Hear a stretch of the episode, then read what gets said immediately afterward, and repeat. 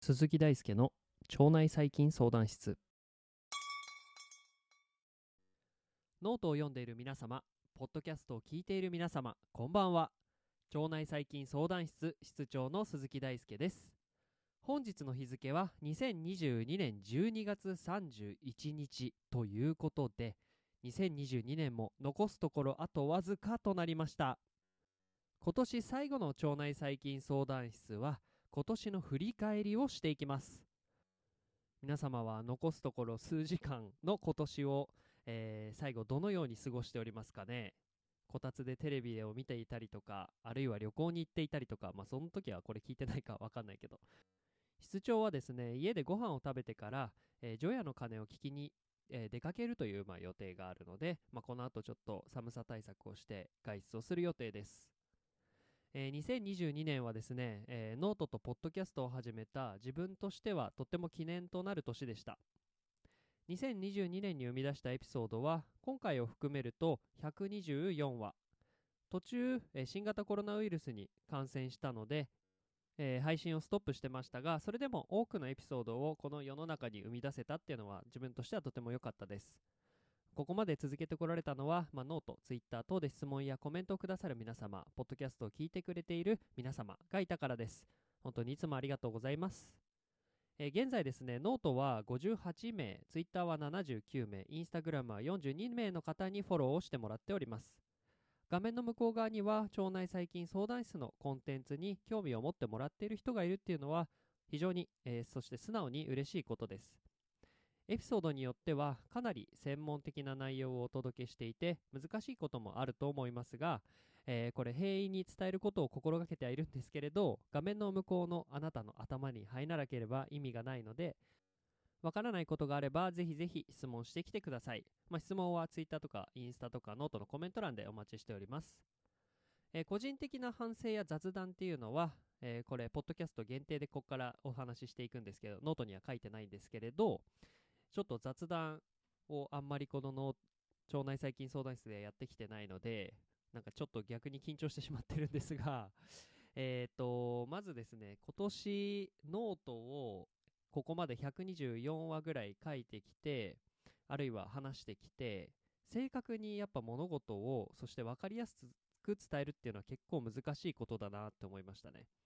まあなんか自分がその今までは研究というある意味自分とその実験動物というか、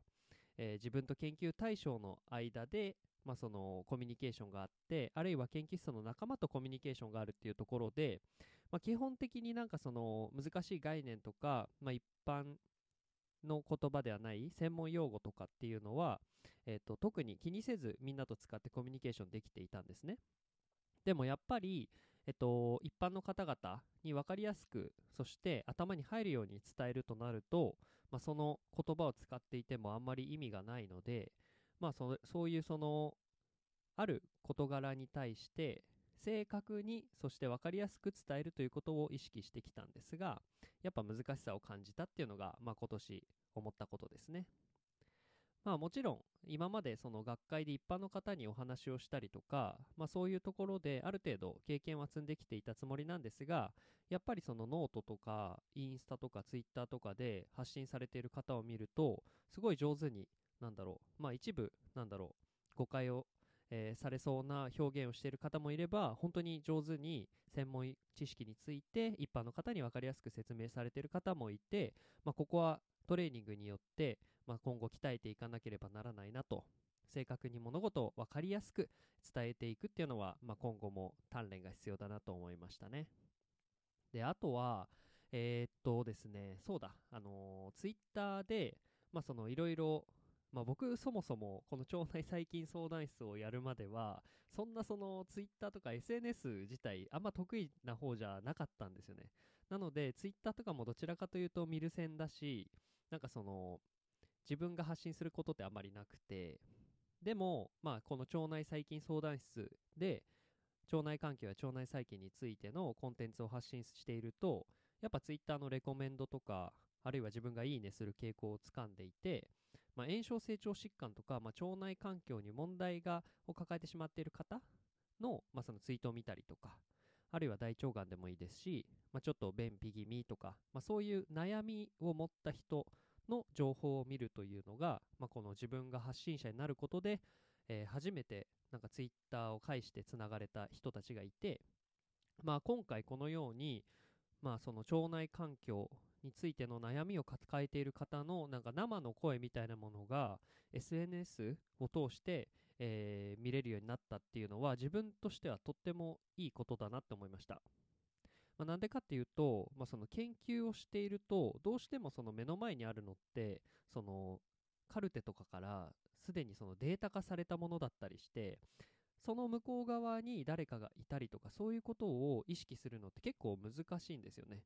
まあ、もちろんそれをしなければいけないんですけれど、まあ、どっちかっていうと解析とか、まあ、どうやって考察するかとか、まあ、そういうところに、なんだろう、意識が向いてしまって、その向こう側にいる人をその考えるっていうことを意識的にしなければ忘れてしまうことが結構多いと思うんですが、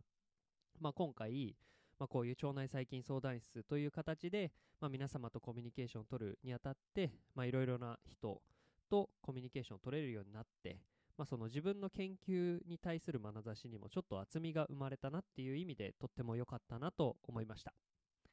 で、あとはですね、えっと、まあ、これちょっと 腸内細菌相談室の話とはちょっとそれて、自分がプライベートで最近見た、まあ、久しぶりに見返した映画で、インターステラーっていう映画があるんですけれど、まあ、そこの一部に登場する言葉で、わからないことを認めることが、ま正しい科学の態度だ、みたいな言葉が出てくるんですよね。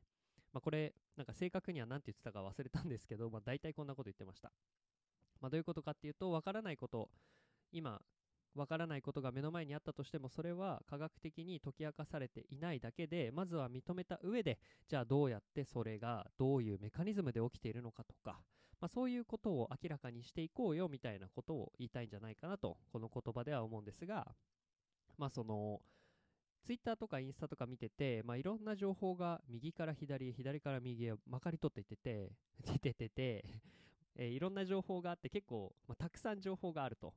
で、この情報があるのはまあいいとして、じゃあその情報の質という観点からすると、まあ、検証されているのかよくわからない情報が結構たくさんあったりすると思うんですよね。まあ、これは皆さんも、まあ、そういう意識のもとに SNS を、ま、眺めている人が多いのかなとは思うんですが、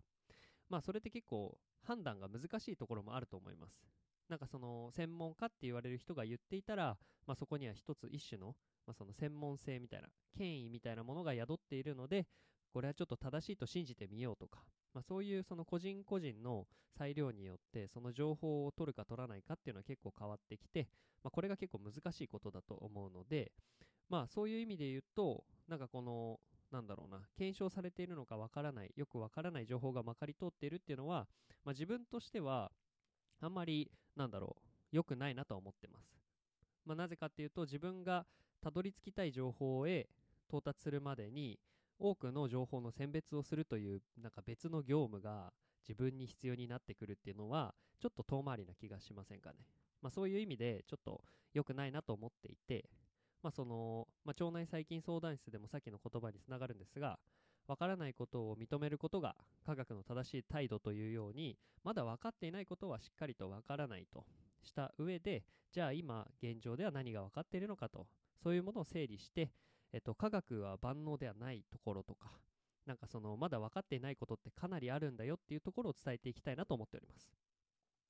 まあ、なんでこういうことを言うかっていうと、なんかその、本当にそれ言えるの？みたいな。まだ検証されてないんじゃないのみたいなことを、なんかその、見る機会があったりするわけですよね。SNS とかで皆さんもあるかもしれませんが。で、まあ、それってちょっと言い過ぎだよねとか、そういうものに対して、なんかその、しっかりと、なんだろうな、考えるきっかけを提供するという上で科学っていうものは万能じゃないよということも、えー、これからは発信していきたいなと思っておるのでまあそういう話でした ということで何の締まりもない雑談ですが、まあそうですね。明日からは2023年ということで、気持ち新たに日々を踏みしめていきたいなと、皆様と一緒に歩んでいきたいなと思っております。